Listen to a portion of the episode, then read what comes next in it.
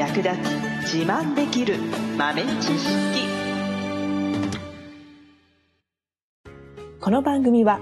2006年バリスタチャンピオンのみえちょと。コーヒー勉強中いくちゃんがいつものコーヒーがさらに美味しくなる話をしています。この番組を聞けばちょっと自慢できるコーヒー雑学やすぐに役立つ最新トレンド情報がわかりますラジオトークで毎週火曜日お昼の12時からゆるっとお昼休み。木曜日の夜10時10分からはカフェ好き女子の夜会をライブ配信しています。美味しいコーヒーの入れ方など皆様のご質問にもお答えしますのでぜひ欠かさず遊びに来てくださいね。今回もザ・サイフォニスト代表の中山由伸さんをお迎えしています。いろんなところからいろんなもの引っ張り出してきてなんかねプレゼンとかで使ってたよね そうですね。もう、うん、なんかあの、その当時はね、もう必死だったんですけど、うん、一度審査員やって、ヘッドジャッジやって、うん、あの、出たくなっちゃって、もう一回大会に戻って3回目の優勝した時に、の競技会のステージちょっとやばかったなと思って、なんかあの、あのなんかくるくるするような道具使って。あれな。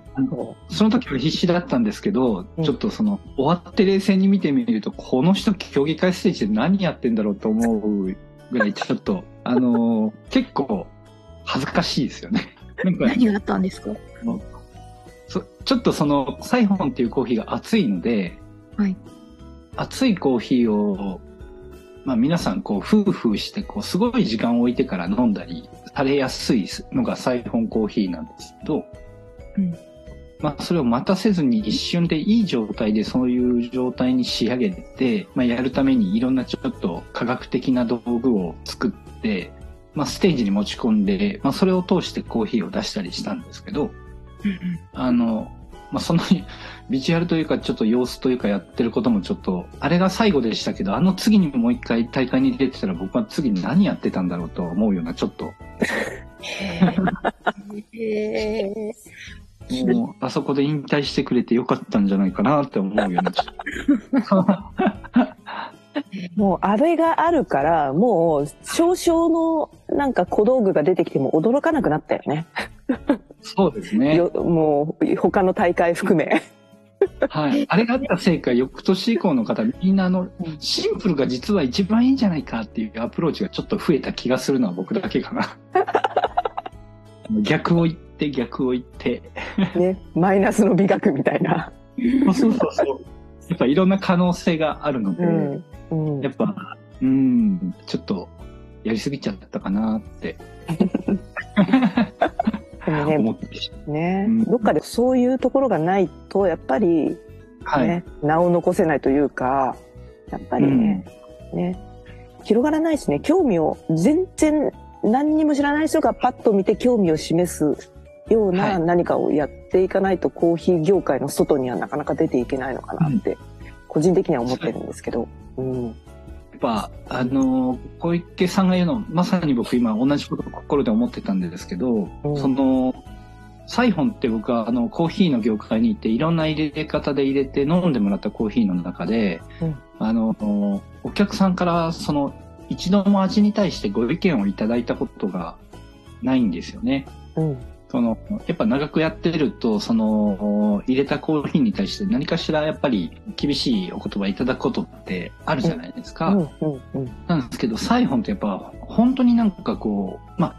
あ、楽しい要素を見ちゃってるって影響もあるかもしれないんですけど、うん、その、本当にお客さん結構満足度が高くて、うん、で、なのに、あの、提供場所が少ないというかやってる人が少なくて、うん、やっぱりなんかそれってこう、喜ばれるコーヒーなのに提供者が少ないって、あの、普通は喜ばれることだったら、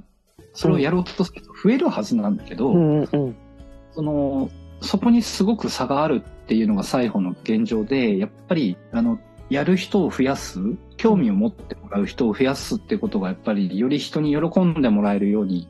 再本していかなきゃいけないっていう使命感はすごくあって、うん、なのであの、特に競技会みたいな場所は、あの、一度見たら10年、20年で記憶から消えないぐらいの競技をやりたいっていうのはすごく思ってましたね。うんうんうん、はい。えー。それを見てまた次のね世代の人たちがきっかけはこれでしたみたいな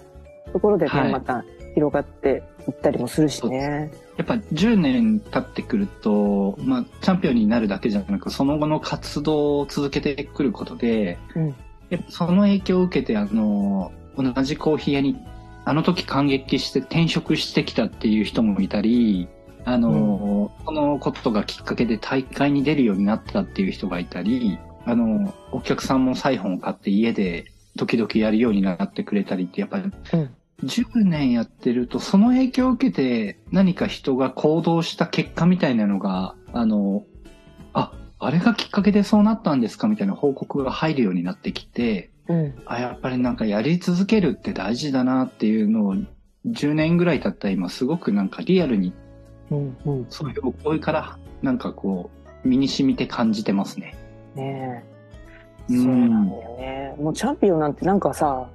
一過性の M1 チャンピオンとかじゃないけど、はい、1年間ぐらいのなんか有効期限付きのなんかご褒美的な感じかと思ってたら、本当、はい、一生もんみたいな。いや、本当そうですよね。ね。こんなに長く、ね。なんか、うん、チャンピオンにあの、うん、なったばかりの方も、うん、なった後、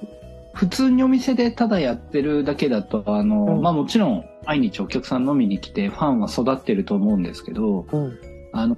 やっぱ業界を変えるぐらいの、こう、あるジャンルのプロとして、こう、大使みたいな存在になるんですけど、具体的にその後、やっぱり業界に影響を与えるように活発に活動されてる方と、まあそう、そうできなかったか、できないかわかんないですけど、まあ、皆さん活動の仕方変わるじゃないですか。うん、だけどやっぱりなんかこう、公に非常にアクティブに活躍されてる方、小池さんも含んで、あの、そういう人って仮に年数が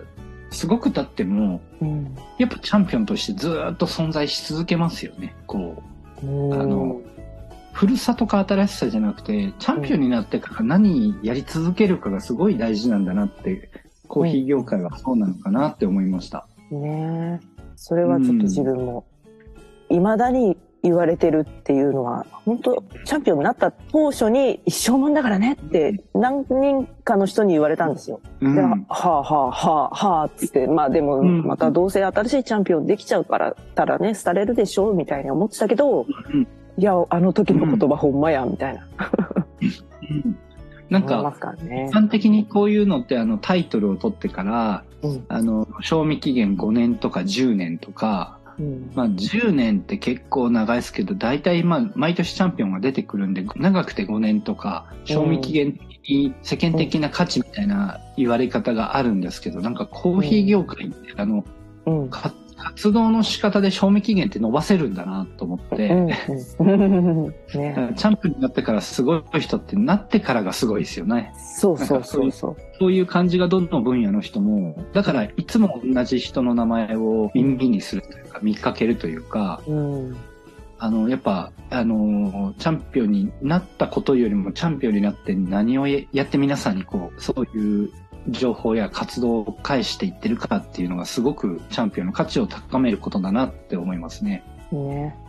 うん。うん、いくちゃんついてこれてる？はい、聞いてます。トークが変態すぎてなるほどなと思って。いや、私あの、中山さんが今、はい、あの、クラウドファンディングをされてますよね。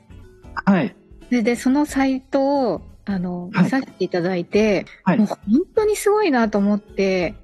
はい、結構痺れました？それで、サイフォンでコーヒーを自分も入れてみたいなって 初めて思いました、本当に。本当ですか？そういう近いました、はい、よかった。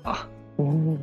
す、す、な、なんかね、な、もうなんかもうすべてが本当にちょっと、ここまでなんかこう、やってる方がいらっしゃるんだなって。はい。で、もう本当にすごいびっくりしました。しかも本当に痺れました。魅 力がなくてすいません。最後までお聞きいただきありがとうございました。あなたのコーヒーライフに少しでもお役に立てたら嬉しいです。中山さんについて詳しくは、エピソード概要欄のホームページ URL からアクセスしてみてくださいね。ご質問やツッコミは、ラジオトークで受付中。毎週火曜日お昼12時からゆるっとお昼休み。木曜夜10時10分からカフェ好き女子の夜会をライブ配信しています。ぜひ遊びに来てください。ではまた次回の配信でお会いしましょう。